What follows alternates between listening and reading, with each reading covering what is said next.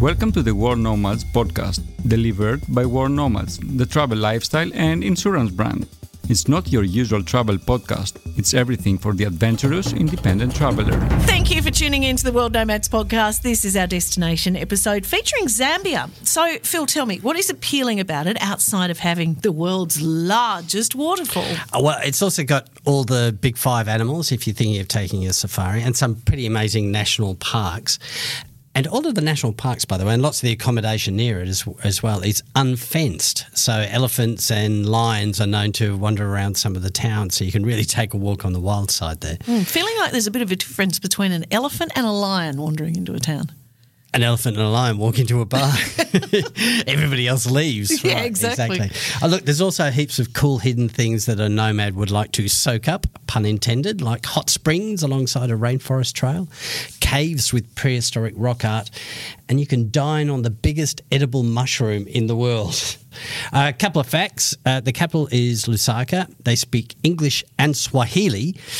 And did you know we've got uh, some World Nomads phrase books that you can download, and we've got one uh, about Swahili, Swahili, so you can get some Swahili phrases. I'll put a link to that in the show notes. Yeah, all freshly updated too. But let's start the episode with Catherine Marshall. She began her career as a hard nosed journalist, you know, reporting on news, Phil. And that was in her native, South, uh, native of South, South Africa. 20 years later, she's in Sydney writing uh, travel articles. Uh, yeah, look, one of the articles uh, that uh, she's written that really caught our attention is about one of nature's greatest spectacles, and it's the Kasanka bat migration in Zambia. Now, why we reached out to her is because often we share stories of taking a safari in Africa, or even seeing, as an example, the wildebeest migration in Tanzania. But bats, that's different. We're keen to know just how many bats we're talking. Well, with the would the number two million? Sorry, twelve million. Would twelve million surprise you? That must just about blot out the sun. Although Well, it's at night, so the moon. Well, the sun is just going down as they emerge, so um, it certainly blots out the twilight. And when they return um, in the morning, the sun is starting to rise, so they once again blot out the dawn. So, why the pilgrimage? Going somewhere to eat, obviously. They are. It's it's just one massive feast. Um, they come from all over equatorial Africa. Bats have been tracked from uh, uh, Uganda, Tanzania, uh, Cameroon, I believe. Um, of course, uh, countries in, in East and Southern Africa. Zambia's in Southern Africa itself. And who knows how these uh, creatures first learned about this tiny little swamp forest in northeastern Zambia, but they somehow did. Maybe it was bat Instagram, uh, you know. Bat Instagram. That's the. Don't even laugh, Catherine. That's bad.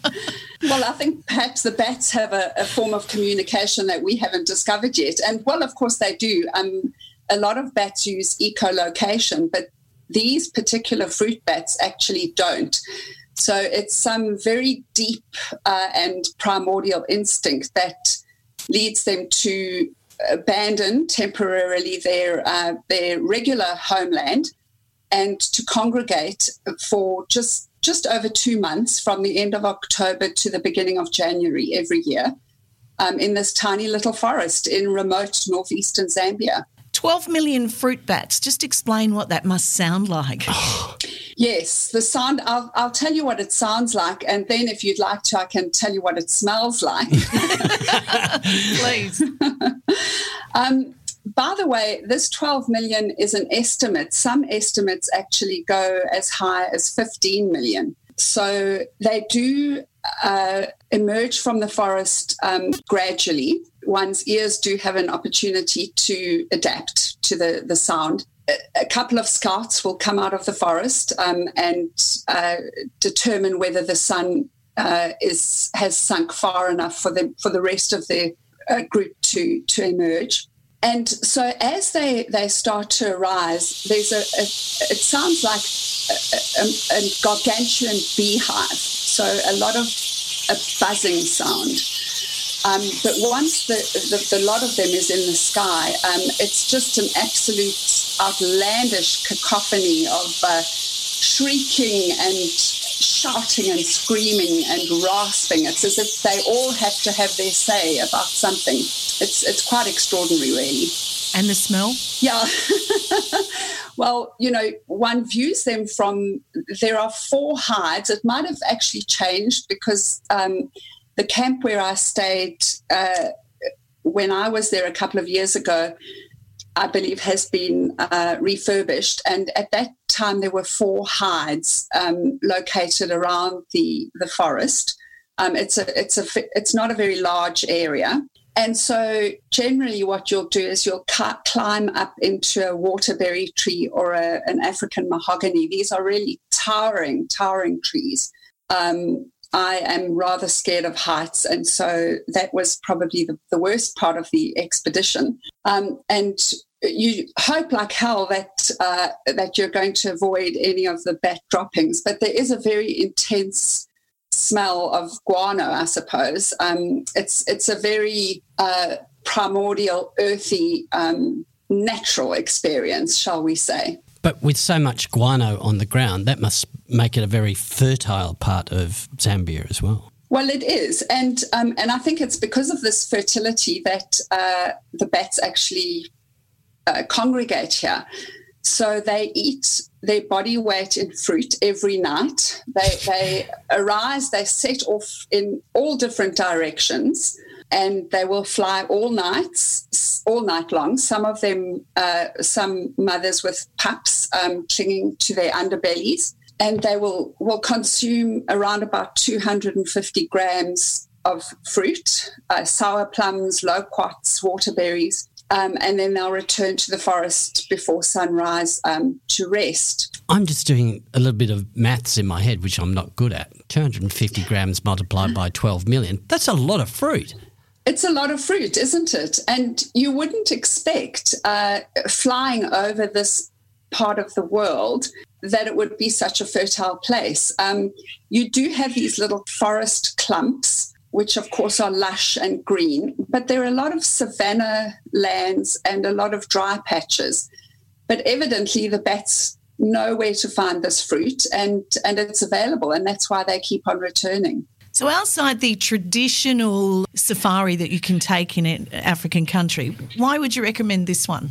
Well, wouldn't you be interested in seeing 12 million fruit bats having a great, delicious party? so, this must be a very important part of the ecosystem because they must be helping to spread this fruit, dropping they the seeds everywhere. Of course, yes, they they're dispersing. I suppose you know we're surprised that there's that so much fruit exists in this wilderness, and yet uh, just by by going out in search of it, the bats are also then perpetu- perpetuating its growth. So um, dispersing seeds um, in that guano that we spoke about. Um, but can I actually just say, I'm not sure if you're aware, but of course we do. You mentioned the the wildebeest migration in Tanzania and Kenya most people tend to think that is the, the world's biggest uh, animal migration, but it's actually this bat migration that is the, the largest migration of mammals, since bats are mammals in the world. A lot of people are quite squeamish when it comes to bats. Um, they're actually really beautiful creatures. They're very similar to the flying foxes that we get here in Sydney, where I live. And um, so it, it's for some people, it might be a bit of, of putting the idea of, of climbing into a tree and being surrounded by these rather eerie creatures, but it is an opportunity to witness the world's largest mammal migration and also to see a part of Africa that is not always considered when people are booking safaris or trying to decide where to, to take their safari. I would really encourage people who are considering a safari in Africa to consider Zambia. Um, it's a it's a comparatively stable country. Um, it has a magnificent park close to Kasanka called South Luangwa, and indeed when I did this bat safari, I first um, did a safari in South Luangwa National Park. Um, and there you can see the big five uh, plenty of elephants, lions, uh, you know, hippos, all those charismatic animals that you'd expect to see on safari. it's a magnificent environment, but few people know about it. There are a couple of smaller parks in Zambia which are being uh, rehabilitated. One of them is called Liuwa Plains. Um, and another one is um, Wetlands, which is north of Kasanka. And in fact, if you were doing a safari to Kasanka, it would make sense to then continue northwards uh, to try and see see the uh, rare and endangered uh, which it's a bird and uh, it's quite a large bird. It would stand sort of weight heist to a, an average height person, um, and it has a rather uh, it has a beak that makes it look quite um, quite primeval, um, a little bit uh, like some kind of Jurassic animal. All right, we'll find a photo of Yeah, those. definitely. well, you have written a wonderful article about your experience, and you've included in that five other unusual migrations, um, which include the sardines in South Africa, which are quite famous. But we'll share that in show notes. Catherine, thank you so much for fitting us into your busy schedule. Oh, that's a pleasure. It's been lovely chatting to you. A couple of other unusual uh, animal migrations from around the world. Zebras in Botswana, which uh, holds the record for Africa's longest land mammal migration.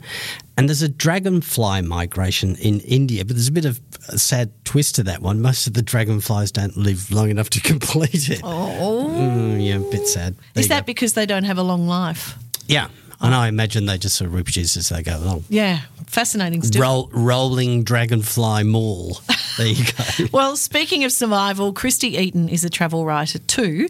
She says she's cartwheeled in China, she stared down bison in South Dakota, and was lost in Samoa, all for the story.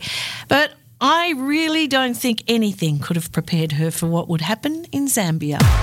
Um, so I was selected um, to be the Fistula Foundation's inaugural writer in residence, um, and it was a program for journalists um, to be able to see their um, what they do up close and personal. And so I went there for three weeks in October of 2018.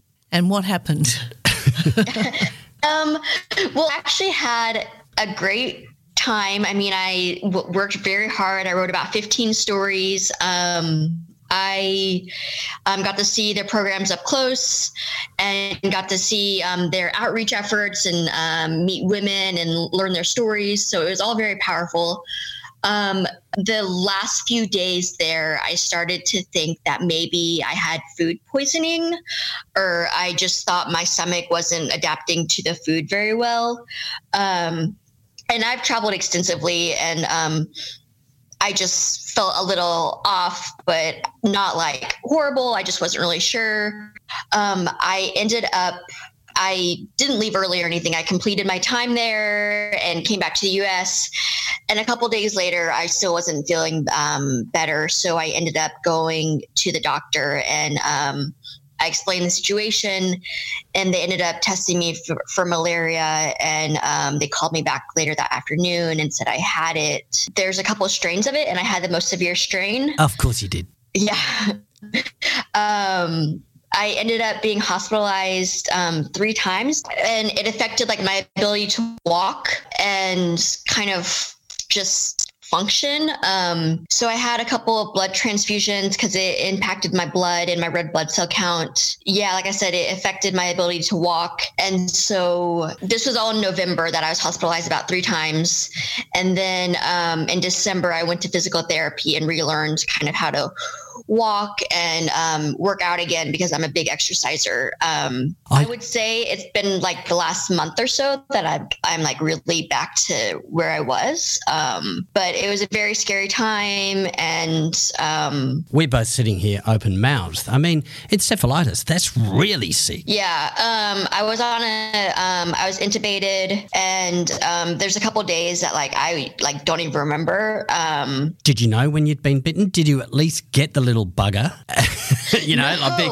That's the thing. Like, I, I I did. Um, I wore like long pants, and I used DEET, and I slept with um, the nets, and um, I don't recall being bitten at all. I I don't even know when I contracted it. Can't you get inoculated for malaria No, before no, you no, no, no, can't? no. I thought that you could. No. No. You you you can take um, pills that prov- like you can take them before you go. Um, they say that you kind of get sick on them, and then the, it doesn't prevent it hundred percent. There's two types of malaria medication that you can take. One of them is known to cause, in some people, not in everybody, is known to cause in some people like really bad dreams and nightmares and like night terrors. Yeah. It's like really, really, really bad. So, and I forget which one, I'm not going to say which one it is. I know there's two types. Dr. Phil. Dr. Phil. The, uh, but the other thing is, and I mean, it's like, do you take it, you know, as a preventative because it's not 100% effective as it, and it can, you know, give you these side effects. But what you take to, um, you know, before you go it's the same thing you take if you get malaria. Right. So lots of experienced travellers will go, well, I'm not going to take it before because I, the side effects, but if I get malaria, I'll take it afterwards. So that's the debate about which you do. I'm not a doctor, and you should speak to your own doctor out there to get that advice. But I'm just telling you what you know experienced travellers say. But it sounds, you know, like you got it so badly, it wouldn't have made much difference. Yeah, well, and one of the nurses that treated me, she ended up. Um, she also had malaria a couple years ago and had taken the um, preventative pills beforehand and also got it. Um, so it just goes to show that it's a very, um, it's just something that occurs and um, you do your best to to deal with it. I'm trying to think. Is it like you know, like one of the biggest killers globally, or something like that, or is it dysentery or something? I'll look that up. look that up. Just talk Dr. amongst Phil. yourselves for a moment while I look that up. Look that up. Okay, so this is a horrible uh, souvenir that you took back from Zambia, but you said while you were there, you wrote 15 stories. What was cool about the place and, and what sort of were the highlights? Yeah, well, um, we went to Mafinga, which is like a really pretty rural part of the country. Um, and it was just um, like where we stayed, they didn't have running water and um, we didn't have like electricity all the time. And, um, but the people were so kind, and I got to see some of like the foundation's work um, out there up close, and got to meet with the women um, who are receiving these life-saving surgeries um, from the Fistula Foundation. And the fact that the women opened up to me um, and shared their stories um, was very powerful. So, what's what's the illness or the issue that you're talking about? Um, so it's a hole in the birth canal, um, and it usually happens in developing countries, and it's from prolonged labor. Like they might not be able to um, get to a health facility in time, and so they're just in labor for a long time. Has it put you off going back to any African countries? Um, I don't have any plans to go back right now. Um, I think I will go back. I just like I you, I've traveled quite a bit, and I just I'm kind of taking this year to just recuperate. You you've got a few close friends in the world because uh, there's an estimated 300 to 600 million people get malaria each year. More than 40% of the world's population lives in malaria risk areas. Over a million people die from malaria each year. And here's a really, really sad bit mostly children under five years of age. Whoa. And 90% of malaria cases occurring in sub Saharan Africa. Well, Christy, we wish you best of luck with your recovery and um, thank you so much for sharing your story. Yes, thank you very much. I appreciate it. That is an incredible story. And again, a good idea to check with your doctor on what medications or vaccines are advised when travelling to Zambia. What's travel news? Okay, we love a list, don't we? How about this one for a new one I found? The most disappointing tourist sites. See how many of these you've been to and see if you agree. The Mona Lisa in Paris. Uh, I d- didn't go in too small. No. See it on Google. I know, a massive Philistine, do apologise. Um, but yes, you can't get within Bull's Roar, as they say in Australia. I, I think it's a pretty good painting, but I was more fascinated. Oh, do you? I do. I, I actually quite what do you like think it. Picasso would say? Thanks, Phil. I'm not only a doctor, I'm an artist. Uh, but I was more fascinated by the crowds all, you know, pushed up against the barrier, leaning to get a look and take a photo with it. That was, I love people watching, and that was a great spot for it. Uh, Checkpoint Charlie in Berlin. Shocking. Really? Yep. What has Darth Vader and Mario got to do with Checkpoint Charlie? What? There's these characters, weird characters that are dressed up and they want to have photos with you. Oh, it makes no sense. Uh, the Moulin Rouge nightclub in Paris. Haven't been in, but it is small from the outside and it's a big tourist trap. It's like, you know, bus loads of people turn up at the front. Uh, the Little Mermaid statue in uh, Copenhagen. It's tiny. That's the problem. You think it's this great big statue, it's about the size of a small dog. Oh, a Yeah, so you get you get all these people turning up looking for it in the harbour, and it's just this tiny little thing. Just there. Disappointing. I can't cannot agree with this one as disappointing. The Eiffel Tower. I loved it. It was great. You had to queue up like you know forever and all that sort of stuff. No, but I again, loved it. We might be slightly different travellers. The best thing for the, uh, with, for me with the Eiffel Tower was when I walked around and saw this magnificent structure. Mm. I went up and touched it, or we did. There were four of us, and then walked away. Maybe it's something to do with my you know love of building Meccano models when I was a kid. Or Might be, something, could be a boy girl thing. Yeah, it could be. I like that one. Uh, can't agree with this. Well, yeah, maybe. The Spanish Steps in Rome. Yeah, it's really, on a warm summer day, it's really, really overcrowded. But usual thing is, of course, everybody, you know, goes off to have dinner at a particular time and it empties out a bit and you can get it more or less to yourself. Yeah, right. It's not bad. It's a nice spot. It's a good place to sit down and have some gelato. But yeah, yeah, fair enough. The Trevi Fountain in Rome. It's actually magnificent sculpture. It really is. But it's been spoiled by the three coins in the fountain. And everybody's Oh, standing there and chucking coins over their shoulders. Uh, the, the Louvre in Paris. The entire Louvre is on this list of disappointing. Not sure how you can be disappointed by some of the greatest art in the world, but there you go. Uh, again, didn't I didn't go in. We just Saw the that- glass pyramid and moved I on. did that stupid thing of let's take a photo pretending to You your touch the on top of on the top, yeah, and then you loser. I know, mate. You're talking to somebody that drove past Stonehenge because the crowds were too long. Just slowed down. Went, oh, there it is. All right, last one on the list. And you, you, you kind of get this one too the Leaning Tower of Pisa. Lots of really fantastic towns in Tuscany, and I don't think Pisa is one of them. It's look. If we've learnt anything over the sixty episodes that we've done of the World Nomads podcast, you don't have to go Yep. and see these big ticket items. The number of times I paraphrase Christina Tunner when she was on the program if you like crusty bread, wine, and cheese, any French village will do. yeah, Yeah, very totally. well said. All right. Uh, speaking of over touristed sites, San Francisco, they're thinking about charging ten dollars, ten US dollars, to drive down one of the city's most famous streets, Lombard Street. Residents, that's the crooked one Yeah. that goes by, yeah. And they say local residents say it feels more like a you know a theme park than it does like a proper residential street. So they're thinking about limiting the number of tourists that can go down there to try and balance it up a little bit. Or use the ten dollars to clean up all the poop. Really? Oh yeah, no, Not San Francisco. Yeah, yeah, it's, yeah, it's yeah. a bad issue. We should put a link in the show notes to that poop map Yeah, yeah, there's actually a, a poop um, app that you can get for San Francisco. for San Francisco. it's it's a quite a sad story. Oh no, but funny as hell. You've got a map of it. uh, I know we're about the destination and not the method of getting there, but when you travel, you have to spend a fair bit of time getting there. So here's some good news. Airlines are beginning to phase out reclining seats.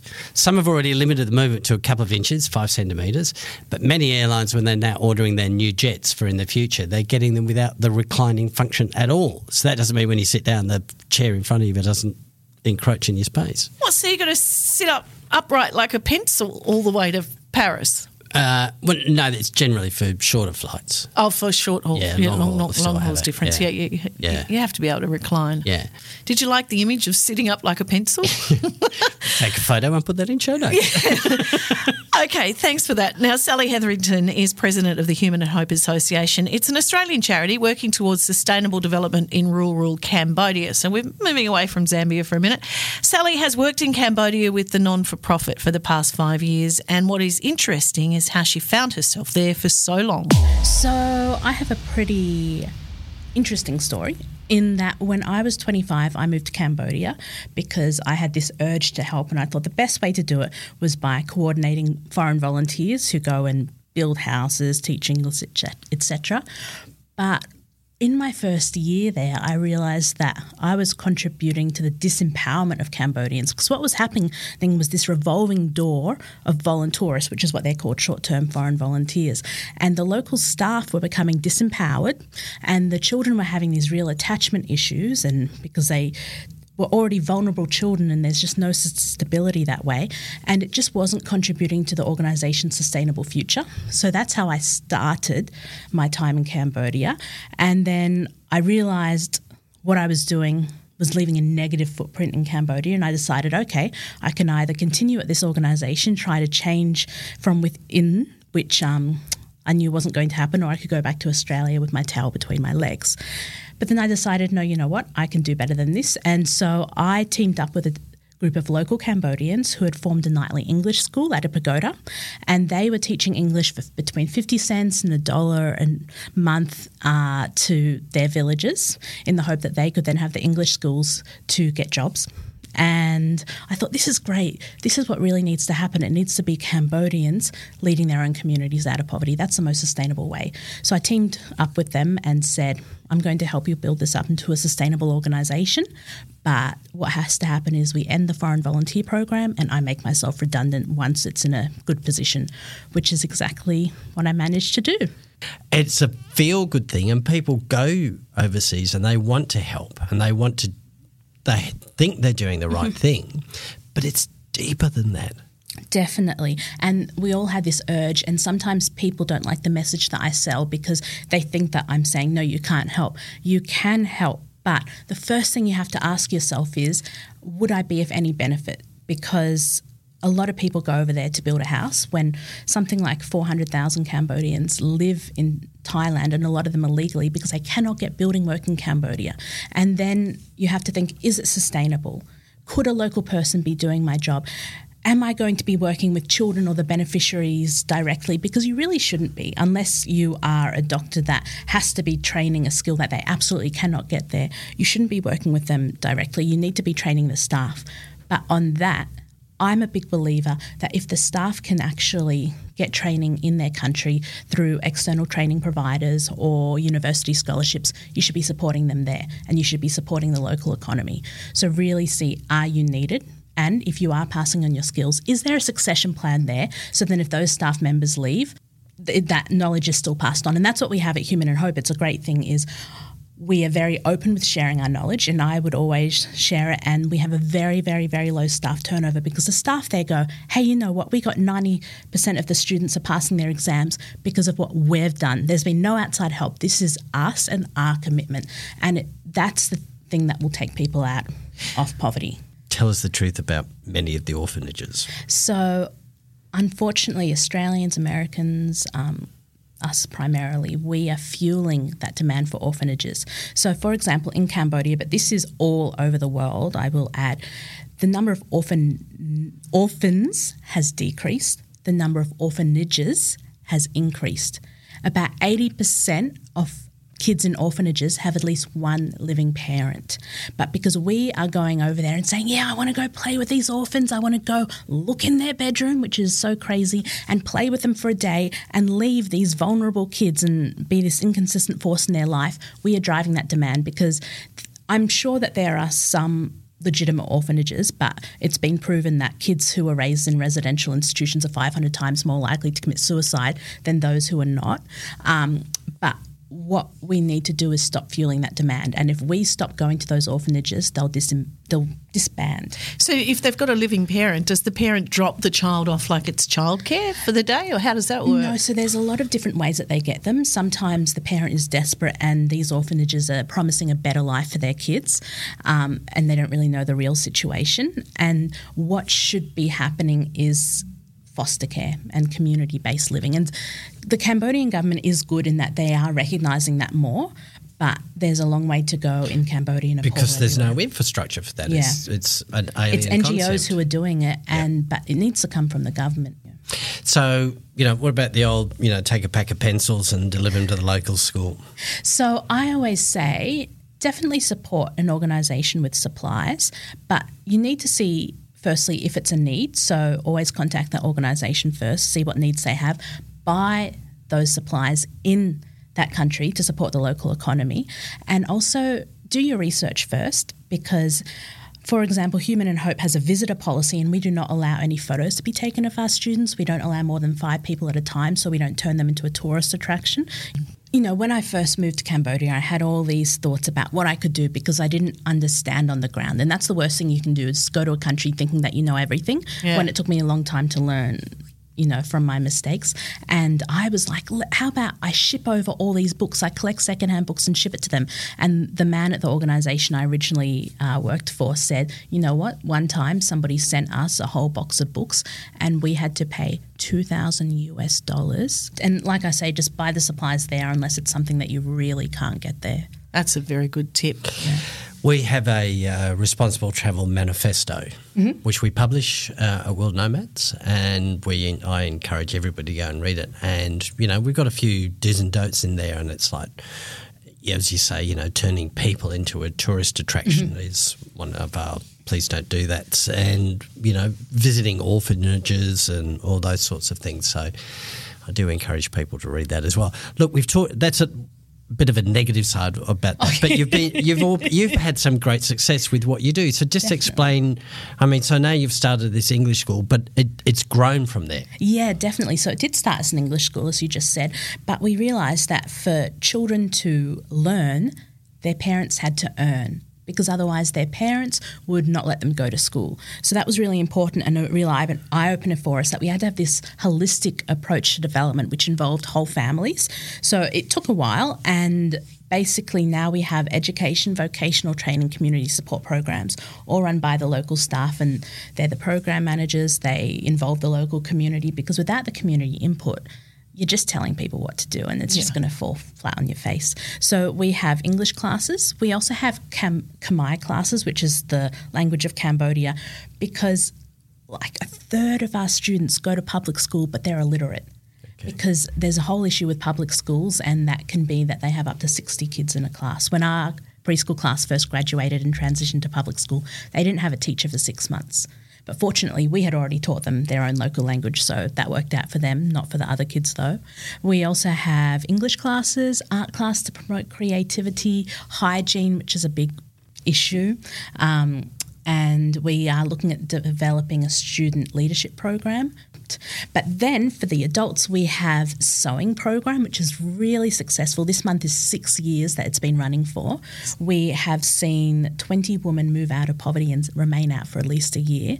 We have seen domestic violence reduce or be eliminated by 70% which is huge because women tend to not have rights in Cambodia. And then we have community support programs to tie it all together, which is a chemical free farming program and community outreach, and also a lot of workshops addressing budgeting, road safety, any social issues we see. We hold workshops to try and improve the knowledge of people, and it works really well. There will, as usual, be links in show notes a really good resource, actually. Please do go and check out everything we put in the show notes for you. Uh, Sally has a book due to be re- released. It's titled It's Not About Me, all about her experiences in Cambodia. All right, back to Zambia. Helen is an affiliate partner of World Nomads. And if you want to know more about how you can become one and make money while you travel, check out our episode announcing our writing scholarship winner. There's a whole section on that. And a chat with Seb. Ten years ago, Helen quit her job and headed to Africa, sick of the nine to five, sick of the commute and determined to go on the adventures she'd always dreamed about. So, how did Helen in Wonderlust come about? Yeah, so basically, I mean, that, that's exactly how it happened. So I was working in a very corporate job. Um, I'd been there for a number of years, and I just started working out how long I'd been spending in the car. I don't know what I, I must have had like a boring afternoon or something, and I just started working out like over five years, I'd probably spent three hours a day commuting. And I just, I started to think, oh my God, you know, this is, that's quite a long time. I think it worked out to be like four months of my life or something. So, um, I ended up going traveling, and um, then a few years later, back home, I was still um, missing traveling and I'd really fallen in love with Africa. So I started looking on the internet about um, Africa traveling and then realized there wasn't really anybody writing about um, backpacking in Africa. So I decided, well, you know, I could start a blog and help people to travel. And that's basically where it started. That was 2013. And then I've just carried on and it's grown. And um, yeah, now I've got my own little community of people who are traveling Africa and it's great. What was it that you fell in love with? What, what was it about Africa? Oh, I, do you know? I think it, it's absolutely everything. I mean, there's obviously things that frustrate me, but that also kind of is why I love Africa as well. Um, I don't know. It was just, to me, it was such a different place. It was so vibrant. Um, I loved the safaris. I loved the sense of community. Just everything to me was just exciting and different and it still is. Even like 10 years later i still love going there. Um, and i love the fact that when you travel there it's not especially the way i travel it's not kind of a polished travel experience. It's you know you see a bit of everything and you know i'm often taking local buses and um, you know just doing all kinds of things that you know, are, are, different to what I do at home. So I just really fell in love with everything, really. That's what I'm enjoying about the last couple of African countries we've focused on that have really turned themselves around and are keen to pull travellers. Rwanda was one, and that's definitely a place I want to yeah. visit. And Zambia, the government has a huge focus on attracting people there. Um, that's what this episode is about, but we're kind of looking at it beyond Victoria Falls which everyone seems to talk about. But Phil is determined that we're going to touch on it, Helen. Yeah, we have to. You can't yeah. not talk about it, can you? It's my favourite place in Africa, actually. So I'd be disappointed if you didn't touch on it. All right. So it's the biggest waterfall in the world. Yeah. What else? Um, it's an incredible place for adventure. Um, it's it's the adventure capital of Africa, really. So there's so many different things to do in and around Victoria Falls. Like um, you've got two great towns on either side of um, of the falls. So obviously you've got Victoria Falls on the um, Zimbabwe side, and then you've got Livingstone on the Zambia side. Um, my personal favorite is Livingstone on the Zambia side because it's just it's such a it's it's a really it is a really vibrant town and there's a lot going on there. You get a really local experience whilst also um, whilst also being able to do all these cool, like kind of adventurous touristy activities. So it, it's just got the best of both worlds, really. But yeah, there's so many activities to do. Um, like like I say, like actually in the falls. So you can do, you know, things like rafting, canoeing. You can actually, at certain times of the year, you can swim underneath the falls, which I did last year, which was an amazing experience. You know, you can go and sit at the top of the falls in the Devil's Pool or the Angel's Pool. Um, and then there's a national park called Mosi Oa National Park, which is um, which is next to the falls. And Mosi Oa means the smoke that thunders in the local language. Um, you know, you can you can go skydiving you can jump off the um, Zimzam Bridge and do bungee jumping. There's literally so many things to do. But what's the feel like in Livingstone then? Because um, often those places that attract lots and lots of adventure seeking tourists and what have you tend to lose a bit of the local flavour. Has it hung on to that? Yeah, I think it has. Um, it it's kind of like where you there's two different kind of parts of Livingstone I think where people stay. You've got kind of like the side by the river which is kind of the more upmarket hotels. Um, and then you've got in the town. So a lot of like the backpackers they stay actually inside the town.